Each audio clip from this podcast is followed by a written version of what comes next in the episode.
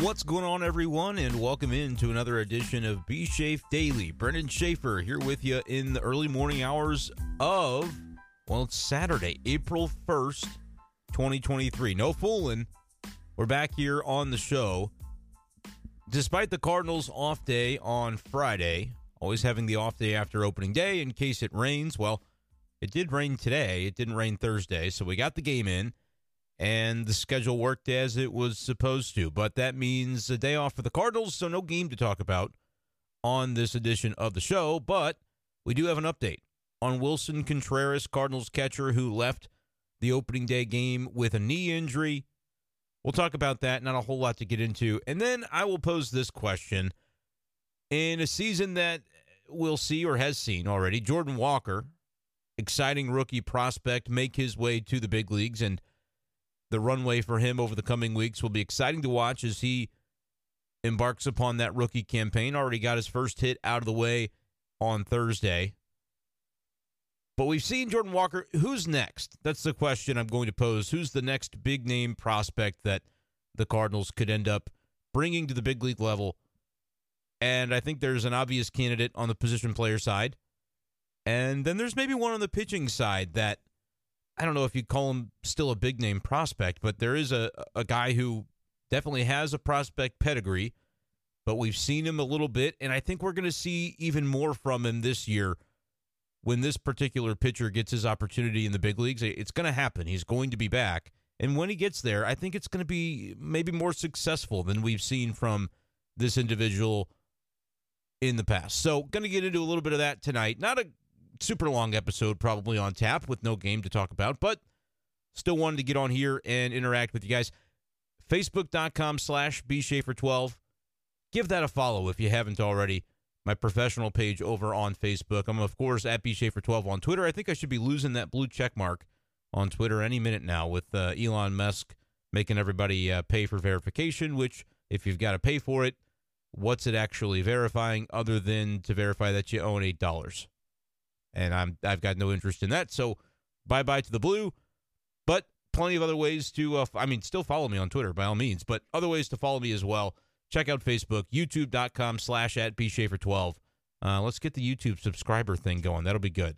I'm going to do some live streams over there. That's kind of my tease for uh, the way YouTube will be utilized. So check that out. And make sure you're just uh, subscribed to this show, Be Shafe Daily, on Apple Podcasts if you're so inclined with an iPhone, or Spotify. Give me a follow over there, rate and review the show. All right, Willson Contreras. Good news is I think he's going to be okay. X rays initially came back negative. We knew that last night on uh, yesterday's episode of the show. Scroll back to episode 344 on your B Shape Daily podcast feed if you missed the conversation about Thursday's opening day game. A lot to get to in that one. I think we went over 50 minutes in that episode. Even though it was a loss, plenty to talk about, and I think a lot of reasons to be excited about the offense in particular that the Cardinals are bringing to the table this season. So go back and check that one out if you missed it. But we talked about the fact that the x rays were negative, but he was going to get the MRI. Willson Contreras on the knee obviously took the 102.7 mile per hour sinker off of that shin guard, off the knee area, right smack dab on the kneecap, it seemed like. And we didn't know what the status was going to be. You kind of hold your breath you kind of wonder, wow, if if this guy, the uh, the what four or five year contract, eighty some odd million dollars, if he's hurt for a prolonged period of time in the first game, that is a bad omen for the season. Doesn't appear to be the case though, as just like the X-ray came back negative, so too did the MRI on Willson Contreras' knee. No break, no fracture seems to be the outcome there, which is very fortunate for the Cardinals because I I do not know what they would have done if they had to basically face a full season. No Willson Contreras. They thought he was going to be the answer at catcher. Game one, he goes out, shatters his kneecap. Like you know, there was a scenario where that seemed to have been plausible. Uh, fortunately, it's not the case. I thought it was going to end up being okay when I went back and looked at the replay, and Contreras immediately jumped up after. Remember, it was a wild pitch from Jordan Hicks that caused this injury. And he immediately jumped up from behind the plate to try and go track the ball down. And you could tell he was wincing in pain there with the first step that he took on that right knee. However, he sort of was able to jog after the baseball and, and move around a little bit and walk. Once he was trying to get back behind the plate and crouch down into a catcher position, it wasn't going to happen. It was clear he was shaking. I mean, I could see it from up in the press box. He was shaking his head back and forth, like, nope, nope, this is not going to happen. So, like, obviously there was a lot of pain there, but I was like, I was thinking, well, since he's able to at least jog, even if that's adrenaline pumping, I don't even know if you'd be able to do that if your kneecap was just completely shattered and all the pieces are floating around in there. He probably would have crumpled into a heap immediately. So I thought it might end up being okay. You're probably looking at a, a bone bruise. You're probably looking at a little bit of an absence here. I don't know what the Cardinals are going to do. The reports Friday uh, were that they're not going to put him on the injured list. So you figure less than 15 days is the expectation. Uh, it could be a couple of days. It could be just the weekend, and maybe he's back uh, for the weekday series against the Atlanta Braves coming up. Maybe he doesn't miss any time. I have no idea. He obviously got to rest it on Friday. I would have to think, though, that you got some swelling in there. Uh, again, 103 right off the kneecap, padding or otherwise, that's still going to leave a mark. And I'm sure it did. You've got, they call it a contusion, it's a bruise, and he'll probably be back in the lineup in a number of days, but the Cardinals maybe will turn to Andrew Knizner in the interim. I'll be interested, though, to see what they do because if he does have to miss one day, two day, three day, four day, it's just a little bit of a dangerous proposition to go without a backup catcher for too terribly long. Because what if something should happen to Knizner and they don't feel Contreras is quite ready for, like, say, tomorrow, say Saturday's game? Contreras is not available or is he available in case of an emergency where they have to put him in there? I don't know what the status is going to be.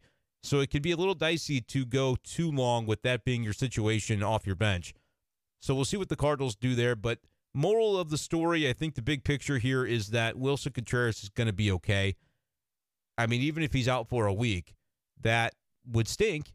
It would be a, a difficult situation, I think, for the Cardinals to have to deal with right away. You'd be bummed out that you don't get to see his bat in the lineup immediately.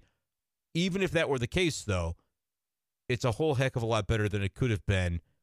So you think you're lucky stars and you move on. Cardinals should have Willson Contreras back in a matter of time, and all will be right with the world when that when that time should arrive. So that's the update on Contreras. It'll be day to day. I think with each subsequent episode of the show, we will have perhaps more information to share about that. So stay tuned right here on B Shafe Daily. And of course, you can check out Twitter at BSchaeffer12 to make sure you're up to date on everything going on there. Before history is written, it's played. Before it's frozen in time, it's fought one shift at a time. Before it's etched in silver, it's carved in ice. What happens next? Last forever.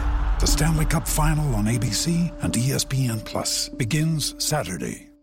Let's pose this question though. Jordan Walker's made his debut. It's it's fantastic. He's going to be with the club. He's going to play every day. We'll see what what he can do. The 20 year old phenom got his first base hit on Thursday. Showed off the arm a little bit, maybe a little raw in terms of uh, when to to break out that hose, but I think the the exit velocity, or I whatever the throw velocity was triple digits, 100 miles per hour. Something Cardinals outfielders maybe haven't ever done in the Statcast era. I, I'm not exactly sure if that was the hardest throw, but it was up there. Regardless, the throw that he made to third base that Arenado uh, kind of cut off to try to get him in, going back to second. Yes, they give up an extra base on the play. Not the end of the world. I kind of enjoyed that they that they took the shot, that Jordan Walker took the shot, and it was a pretty online throw. I think if Arenado stayed tied to the bag, the the runner was going to be safe at third. Was they weren't going to get him out, but Arenado thought he had an even better chance of trying to cut the runner down at second.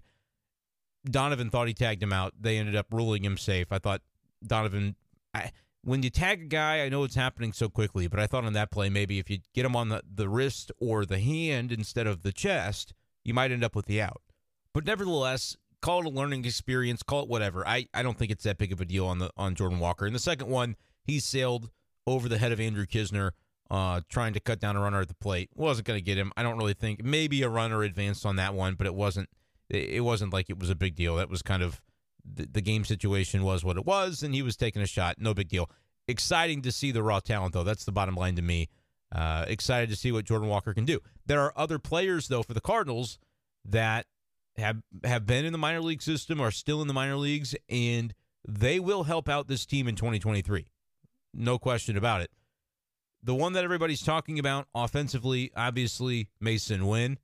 He did get the promotion to AAA Memphis, and they had their first game on Friday. Masyn Winn playing shortstop, batting leadoff, got his first hit in AAA action. I believe it was 101, the exit velocity off the bat for a base hit, and reached base via walk as well. So on base two times in five plate appearances. Did strike out a couple of times as the leadoff man for Memphis, but uh, you know, strikeouts happen these days in baseball. Juan Yepez, one for four down there in Memphis. You'll see him again as well. I don't think there's any question about that either. Uh, also reached base via walk, and good for Luken Baker, the uh, the big first base prospect. Had a nice day at the office. Three for four, a double, and a home run with three runs driven in for Baker. The Memphis Redbirds knocked off the Charlotte Knights nine to one. Talked about a few offensive players there, some position players. But I think the next guy that maybe we're not paying enough attention to just yet, but is a guy that could help the Cardinals this year, is going to have the chance to do so at some point. It's just inevitable over the course of a long season. It takes more than the 13 pitchers you showed up on the first day with in order to navigate the campaign. It just does. But Matthew Liberatore, I think, is poised to have a pretty good bounce back season, if you can even call it a bounce back season, because Last year, really, his opportunities in the big leagues didn't amount to much more than a cup of coffee, maybe an extended cup of coffee. Nine games, made seven starts with the Cardinals last year. As I pull up the uh, baseball reference page, ERA of 5.97 in 34 and two thirds innings. Seven starts, ERA about six. Okay. Nothing spectacular. And in the minors last year, he was in AAA for the most part. ERA was 5.17 in international league play. That's the league the Memphis Redbirds participate in. A lot of times, AAA tends to be a pretty offensive heavy league. You see hitters oftentimes, not all the time, but oftentimes succeed more frequently than pitchers do at that level for whatever reason. That that historically seems to be the case, at least anecdotally. I, I could be wrong about this, but uh, I, I know it was the case when they played in the Pacific Coast League. Cardinals are now in the International League, playing teams more on the East Coast, Middle America, those sorts of teams. Uh, Charlotte, for instance, is the team that they played today. That changeover happened, I believe, after after COVID, after the 2020 sort of realignment of the minors, and the system sort of had those changes. Nevertheless, not great numbers, whether it was at the big league level or the AAA level last year for Liberatore. And you remember he came over in the Randy Arozarena trade, and so everybody and their brother had some expectations for the young left-hander, who was obviously childhood friend of Nolan Gorman. They played prep baseball, I believe, against one another after being on the same team uh, prior to high school, out out Arizona way, I think it was. So had that familiarity with Gorman. Everybody said, okay, that's a dynamic duo. They're going to get to the big leagues. Nolan Gorman got to the big leagues last year and did pretty well. Didn't stay the whole time. Obviously, they sent him back to Memphis late in the season because he just wasn't playing much at the time. But Gorman's there now. He's part of the lineup and, and going to be a, a significant factor, ideally, in what the Cardinals are looking to do offensively this season. Liberatore lagged behind a little bit and again had gotten that that cup of coffee. He got that opportunity for 34 innings last year, but he just hadn't been beating the door down in Memphis with the 5.17 ERA in AAA to get more than that. And then when he got to St. Louis, it was just so-so. It was mediocre. I mean, it, it's not like he was getting killed out there, but you end up with an ERA close to six. You didn't, you, you know, you had more tough outings than you did quality ones. 28 strikeouts in 34 and two thirds innings. So, uh, not quite the K per inning that he was averaging in Memphis, which was 116 Ks in 115 innings in 2022 down in AAA. So, it was just kind of a meh season for Liberatore, who, if you go back and you look at his, you know, Baseball America prospect rankings, before 2019, he was 58th in, you know, all of baseball and was a guy that was a first round pick. before the Rays traded him to the Cardinals in that Arozarena deal. Then before 2020, he he darts up to 42. These are still the Baseball America rankings, and then up to 46. Oh no, that's downward, downward. From 42 was his peak, and then before 21, it was 46. Before last season, it was 50th, and now before this year, it's 79th. So he's kind of moving the wrong direction. You could say losing a little bit of that prospect luster. However, here's why I say Matthew Liberatore, I think, is is got an opportunity. You can call it post type sleeper. You can call it whatever you want. I think he can help the Cardinals this year. Is the bottom line.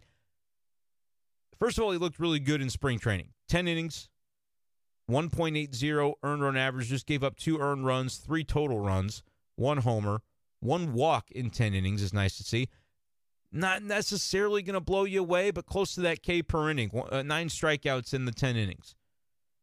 So you like to see that from Liberatore that he was managing a pretty good spring. And that comes off of the winter warm up back in St. Louis, where he uh, kind of just talked about the learning experiences that he had from his first year and talked about really wanting to institute more of that bulldog mentality. That was his biggest takeaway, the biggest thing he learned was maybe you know you got to respect the competition at this level, but he he maybe respected it a little bit too much in that he wasn't allowing him eh, you know he had that in his mind a little more than he wanted to to where he wasn't doing the things he needed to do to have confidence in his in his stuff and his material on the mound to be able to make things happen. I think he's come into this year with a little bit of a different mindset and we'll see if it sticks, but I'll say this, through one game it it's tracking for Matthew Liberatore. He was very good in the Memphis Redbirds game on Friday. Five innings, did walk a couple of guys, but only four hits allowed, and the seven strikeouts certainly do jump off the page. No runs allowed either for Matthew Liberatore. He gets the win in the nine to one victory for the Memphis Redbirds. So I'm just saying, I mean, Liberatore could be a guy that you talk about the depth of the rotation, and with Wainwright going down to injury, I think it made sense that Jake Woodford, a little further along in the pecking order, he had gotten opportunities last year. We talked about how Jake Woodford finished, like, I don't know if it was 16 or 19 games for the Cardinals last year, but didn't record a single save. It was always Jake Woodford in sort of mop up duty if they were up five or down five or down three or whatever, just to, to finish the eighth or ninth inning, depending on home or road yeah, he had a two point some odd ERA, but he didn't really do it under very stressful circumstances. Not because he proved that he couldn't, but because he never really did get the chance. And so I think coming into this spring, that was kind of the way the Cardinals viewed him again. And, you know, they had the five starters, the four guys who were in the rotation along with Woodford right now, plus Wainwright was five. And then even number six, I think, would have been Dakota Hudson. And he just had such a poor spring that it it made it so all right we're opening our eyes to what Jake Woodford's doing. Doesn't really matter in terms of the rotation because we've still got five starters but maybe Woodford ends up winning that long relief role and we send Hudson back to Memphis because he just didn't earn a spot. That's what ends up happening. And then you have the injury for Adam Wainwright. Suddenly there's a spot open in the rotation and Jake Woodford is the guy that gets to fill it. I think that's perfectly reasonable and it will be fascinating to see what he does with that it's a chance for Jake Woodford that he has not really had yet in his Cardinals career, and he could take it and run with it, and that would be huge for his his opportunity in his career. But I think the next guy in line, and performance may dictate it, but I'm I'm projecting that his performance will do so, is Matthew Liberatore to have a chance if there's another need for a starter at the big league level. Uh, especially with what he did in the game on Friday, that was put his best foot forward in the opening game.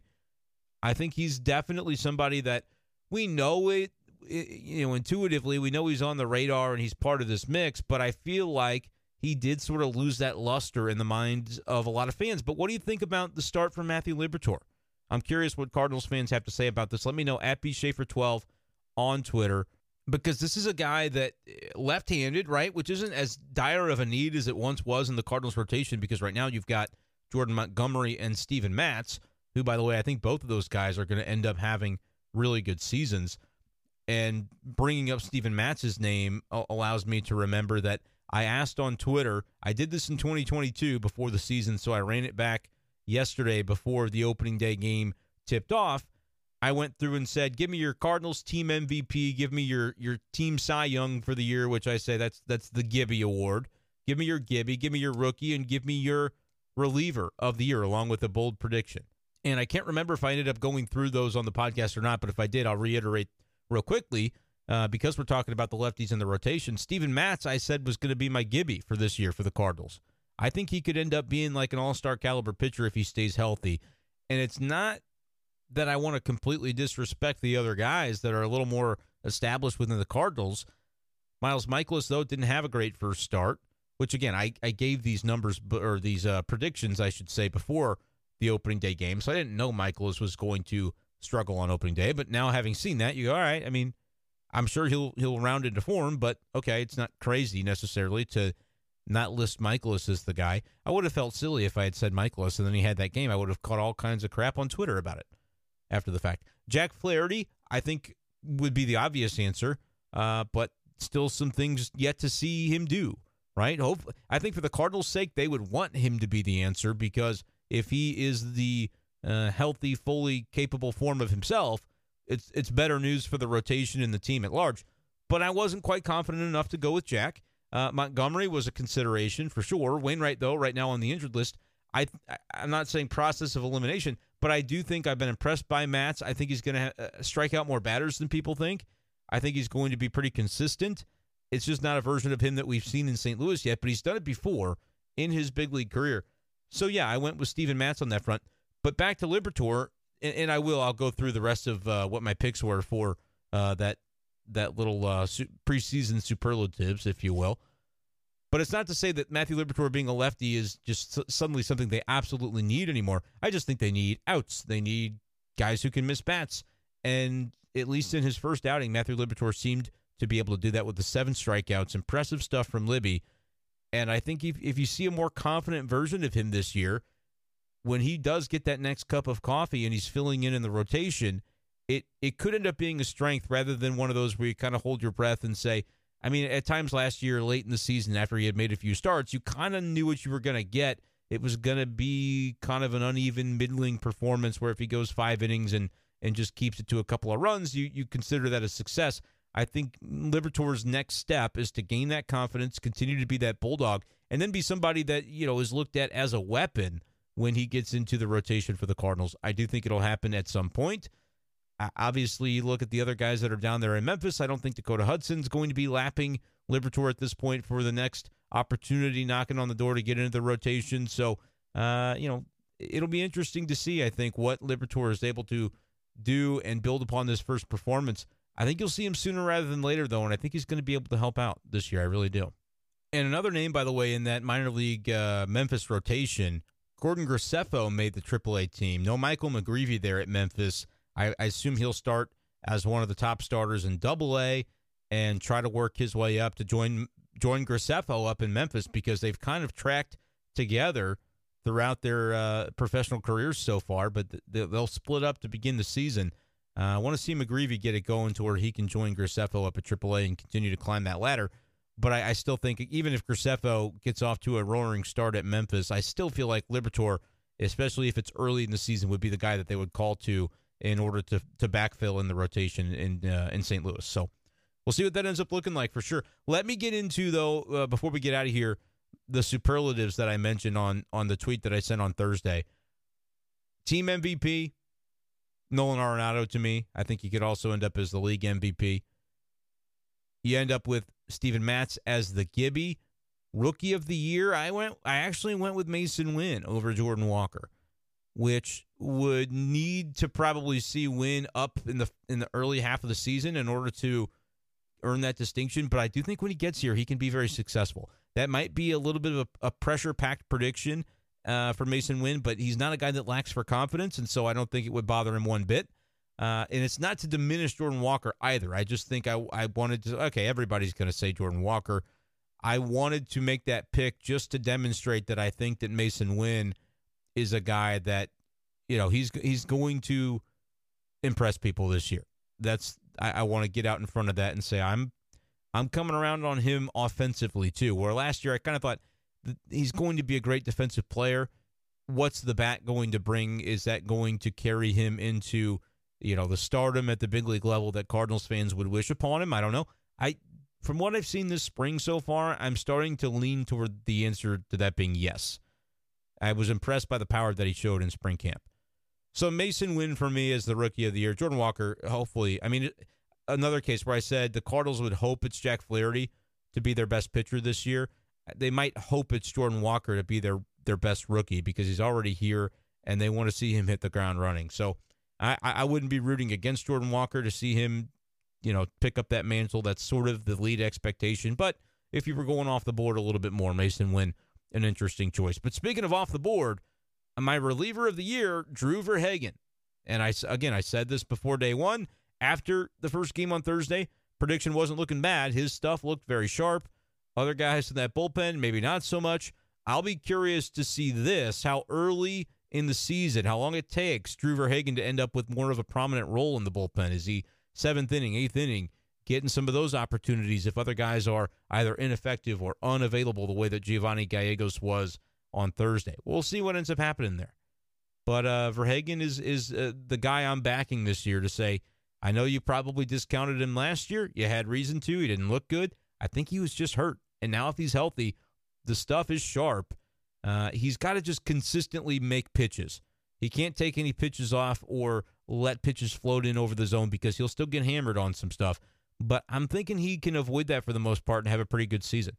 Uh, so Drew Verhagen, my reliever of the year, and then the bold prediction that I gave was that Nolan Gorman was going to be an All Star, and I still think that could be the case. What I wish I would have said was Brendan Donovan is going to be an All Star, but I don't know if that would have been bold enough. Uh, now I'll, I'll raise the ante and say Brendan Donovan can finish top 10 in the MVP voting in the National League. I think that's legitimately something that can, can happen. And to be a little more precise with it, Brendan Donovan will lead the league in runs scored, will lead the National League in runs scored. That would be like, I don't know what kind of odds you'd put on that. It's more of a, a bold prediction, the way that it's supposed to be. It's not supposed to be something that is favored to happen it would be a little bit of a long shot call. But I you could see that coming together with the way he's hitting the ball hard He's always gotten on base, and he's batting in front of Nootbaar, Goldschmidt, and Arenado almost every day. Uh, and I get the sense that when a lefty is on the mound, they might bump Tyler O'Neill up, by the way, to the two hole. That was a question that Ben Fred asked Ollie Marmol in his office on Thursday afternoon was can you kind of toggle back and forth between the number two and the number six spot in the order, de- depending on what, what you're facing on that given day on the mound? And Ollie didn't didn't push back on the idea that that could be something they do a little bit uh, bump Lars Nootbaar a little bit down, assuming that Tyler O'Neill gets a better opportunity against maybe a lefty pitcher. Uh, maybe it's somebody else that would have that chance, but just something to keep an eye on. Regardless, though, I think Brendan Donovan's going to be a fixture at the top of the order. And if he gets anything close to the 394 on base that he had last year, adds some power to that, he is going to score a ton of runs. I'd be kind of surprised if he doesn't end up scoring 100 runs as long as he is healthy. If he misses time for injury, that'd be a different story.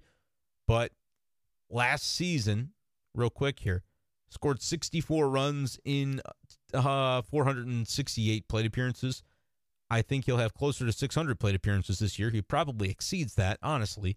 Uh, he'll get five a game for the most part with the way the Cardinals offense goes. I think, you know, you can can see enough games where that'll happen. And I think he's just going to score more runs because he's going to be in, in more of the, the table setter spot in the lineup the entire way rather than last year. He, he kind of took him a while to get into that groove where they started putting him in the one or the two spot later on in the year.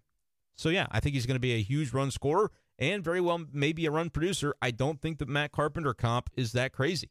If he adds 12 to 15 to 17 home runs in a given season, he's getting on base. He's just going to be kind of that Matt Carpenter grinded out kind of guy. And uh, the Cardinals would certainly welcome that. That, though, is going to do it for this edition of B Shape Daily. Appreciate you guys, as always, for listening. Please do subscribe and follow the show. It helps me a great deal. And uh, all the social medias and stuff like that. If you're not on Facebook, or if you're on Facebook, but you're not on my Facebook, get on it. Facebook.com slash BSchaeffer12. Same as my Twitter, but you know what? Elon Musk could nuke the entire Twitter sphere overnight, and then we'd be kind of stuck. So make sure you're following me everywhere you can in case that ever happens. Appreciate you guys as always, and we'll talk to you again next time on B Shape Daily. Peace.